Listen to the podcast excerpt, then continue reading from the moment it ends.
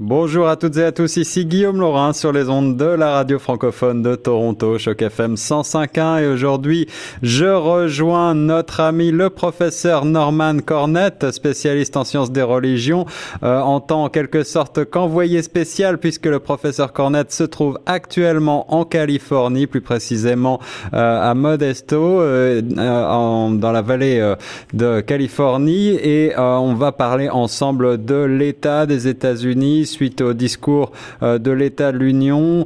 Corée, euh, idée de défilé militaire, protectionnisme, nous avons euh, certainement de nombreux sujets à discuter, n'est-ce pas, professeur?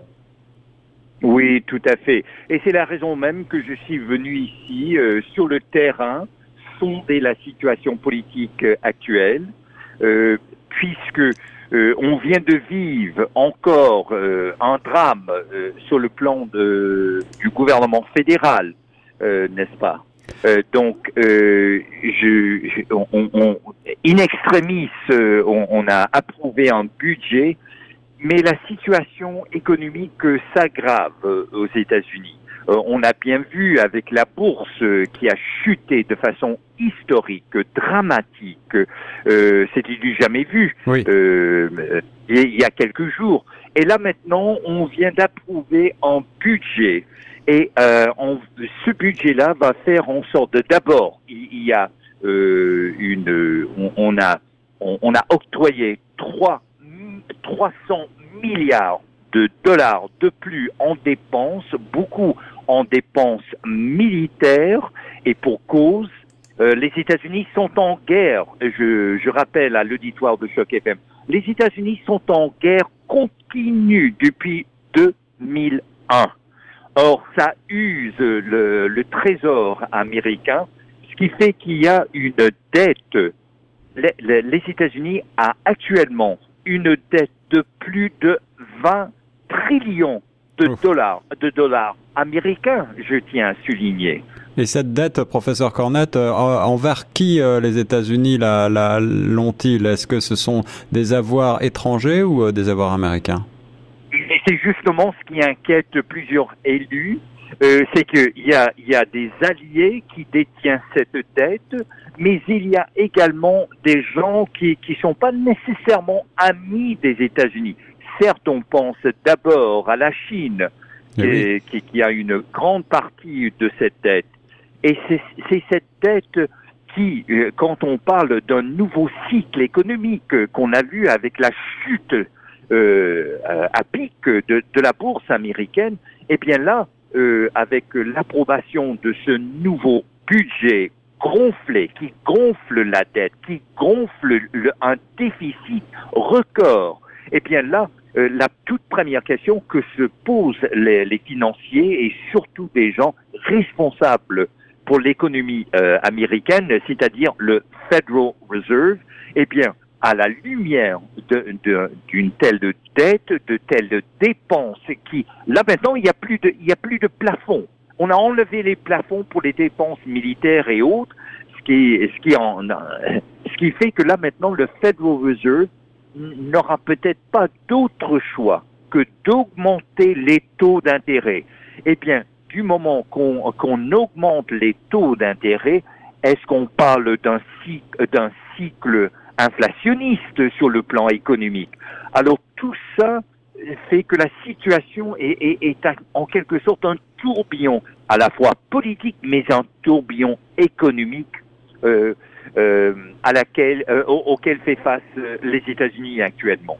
Alors l'administration Trump, euh, en, en, administration, euh, euh, disons typiquement, typiquement de droite, typiquement républicaine, a décidé, eh bien, de faire en sorte, en matière fiscale, de baisser les impôts et simplifier, déréguler un petit peu dans l'esprit de ce qu'avait fait Ronald Reagan dans les années 80.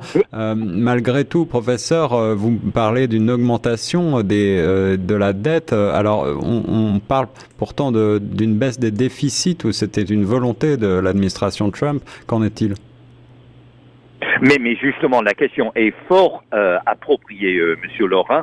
Dans un premier temps, euh, quand on parle de, on avait l'impression, voyez-vous, on avait voté euh, surtout ce qu'on appelle le Tea Party, le Freedom Caucus, les ultra-conservateurs, c'est-à-dire les un, un conservatisme, euh, conservatisme fiscal, ils croyaient voir dans cet homme d'affaires, ce PDG Donald Trump, ils croyaient voir l'homme de l'heure.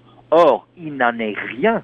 Et on, on est en droit de se demander quel PDG qui vaut, qui vaut son pesant d'or, quel PDG va approuver une telle dette, un tel déficit, et, qui n'a fait en fait qu'accentuer le gouffre économique parce qu'avec cette baisse d'impôts, au point de vue de recettes, on vient de se priver euh, d'un trillion et demi de revenus, de sources d'impôts.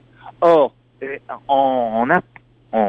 avec ce budget-là, et avec le, la, baisse des impôts, il faut dire que, que c'était une stratégie euh, électorale de la part de Donald Trump. Parce que ici en Californie, où je parle avec les gens, les gens de d'arrière-plan, de, de professions euh, différentes, eh bien, ça leur fait grandement plaisir que là, ils reçoivent de la part du gouvernement fédéral, ils, ils reçoivent des chèques, ils, ils voient dans les médias ils voient euh, l'intérêt de cette euh, cette baisse d'impôts. Et, et c'est ça, c'est voilà la raison que le que ça ne marche plus aux États-Unis. Il, y a trois semaines, on était encore dans dans dans euh, on faisait face à la fermeture du gouvernement fédéral. Et, et là, ce mois-ci, hier, c'était la même chose. C'est nouveau eh Pourquoi? Parce que ce gouvernement cette, j'allais dire plutôt cette administration, c'est il ne vit que dans l'instant même.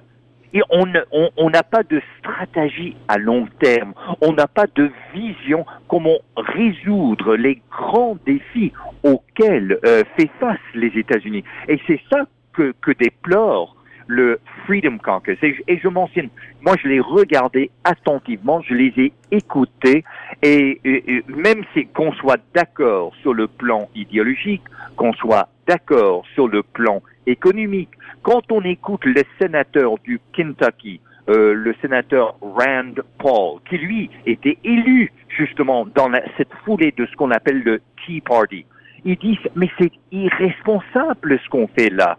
À, qui est-ce qu'on rend compte quand on, ne fait que, que on, on enlève tout plafond?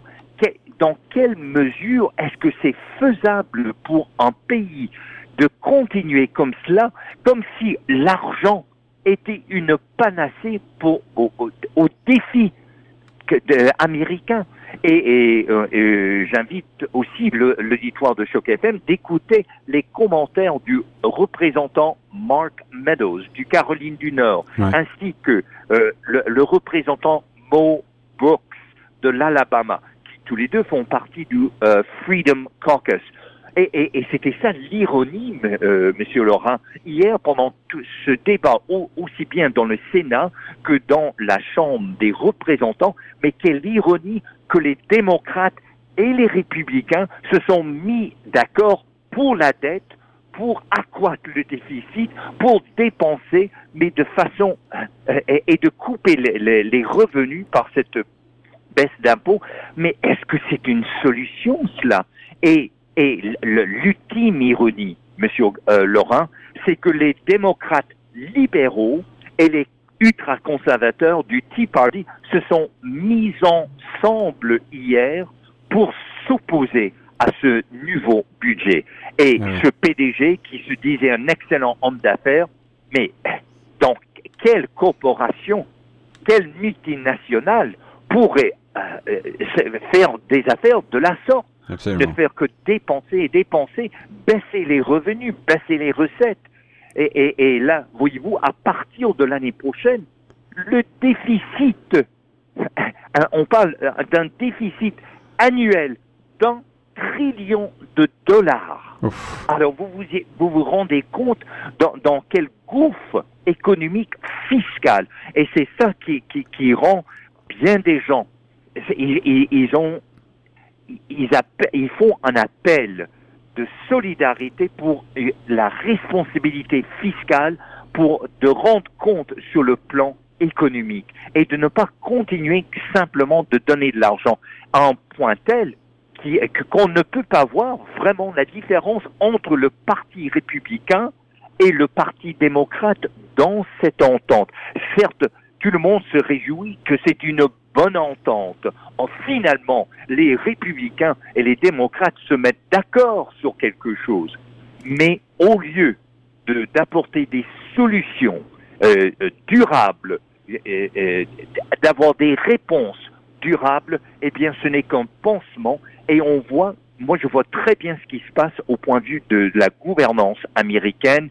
Eh bien, ce qui prime, et c'est la raison que, que, tout le monde, euh, pratiquement, enfin la, la grande majorité, a, approuvé ce budget malgré les dettes, malgré cet énorme déficit. Eh bien, parce que aux États-Unis, pourquoi est-ce que c'est une administration dysfonctionnelle? Parce que l'impératif, c'est ce que j'appelle la tyrannie de l'urgent. Au lieu de s'adresser à des, à des situations systémiques aux États-Unis, et, et c'est là où Nancy Pelosi, également de la Californie, où je me trouve actuellement, euh, elle dit, elle n'a pas voté parce que aux États-Unis, et je le vois très bien, à chaque coin de rue, on le voit. Savez-vous, Monsieur Laurent, qu'il y a pratiquement 2 millions de personnes qui sont aux États-Unis illégalement. Justement, professeur, justement, vous qui êtes sur place actuellement aux États-Unis, euh, j'avais envie de vous demander euh, quel était votre sentiment? Est-ce que vous pensez que les Américains ont senti euh, le moindre changement positif peut-être dans leur vie quotidienne, dans leur pouvoir d'achat suite à la mise en place de cette politique économique de l'administration Trump? Et est-ce que l'Américain moyen continue de soutenir cette politique selon vous? Oui, mais je vois, euh, je vois très bien que cette baisse d'impôts, les chèques euh, qu'ils ont déjà reçus du gouvernement fédéral, eh bien, oui, oui, ça, les a euh, ça, ça, ça donne l'impression que oui, Trump, il tient sa parole. Seulement, on n'a pas reçu cette facture salée qui va venir incontournablement. Eh Alors, c'est donc il y a un gain à court terme qui convainc les gens que Trump, oui, il, tient sa parole, mais il y a une perte à long terme. Alors, on avait là le sénateur euh, Rand Paul, qui était en quelque sorte comme un prophète de l'Ancien Testament, qui disait, mais voyez-vous, vous êtes en train de vendre votre avenir. et, et c'était la même chose pour Mark Meadows. Mais pourquoi est-ce que des républicains, même ceux qui se disaient euh, républicains et qui voulaient une responsabilité euh, qu'on rend compte sur le plan fiscal, pourquoi ont-ils voté également pour ce budget? Il y a deux États qui sont très républicains. Le Texas, d'où vient le sénateur Ted Cruz, et la Floride. Eh bien, qu'est-ce qui s'est passé depuis la dernière fois? Il y a eu des ouragans, il y a eu des, des, désastres. Ne parlons même pas du Puerto Rico, mm-hmm. qui est un territoire américain. Eh bien, on a. Qu'est-ce qu'on va faire? Pour ces gens. Et ces républicains élus au Texas, élus en Floride, ils ont besoin de dire à aux citoyens que nous, on, on, a, on a trouvé l'argent pour vous, pour vous aider. Donc ce budget comprend 89 billions de dollars en aide pour les sinistrés hmm. au Texas, en Floride et euh, au Puerto Rico. Donc, voyez-vous, c'est la raison que le budget a, a reçu l'approbation même des républicains qui étaient euh, réticents, parce que comment pouvait-il retourner au Texas, retourner en Floride et dire, eh bien, on nous a offert 89 billions de dollars pour vous pour vous aider, mais moi, moi, je l'ai je l'ai refusé sur principe de fiscalité. Ouais, euh... impossible. Euh, merci beaucoup, professeur, pour cette analyse euh, de la politique euh, économique, en particulier des États-Unis. Dernier point, Donald Trump actuellement se, se, montre favorable à des mesures, vous l'avez dit, euh, de dépenses militaires. il a eu une idée de défilé militaire qui a fait soulever pas mal d'indignation et des levées de boucliers.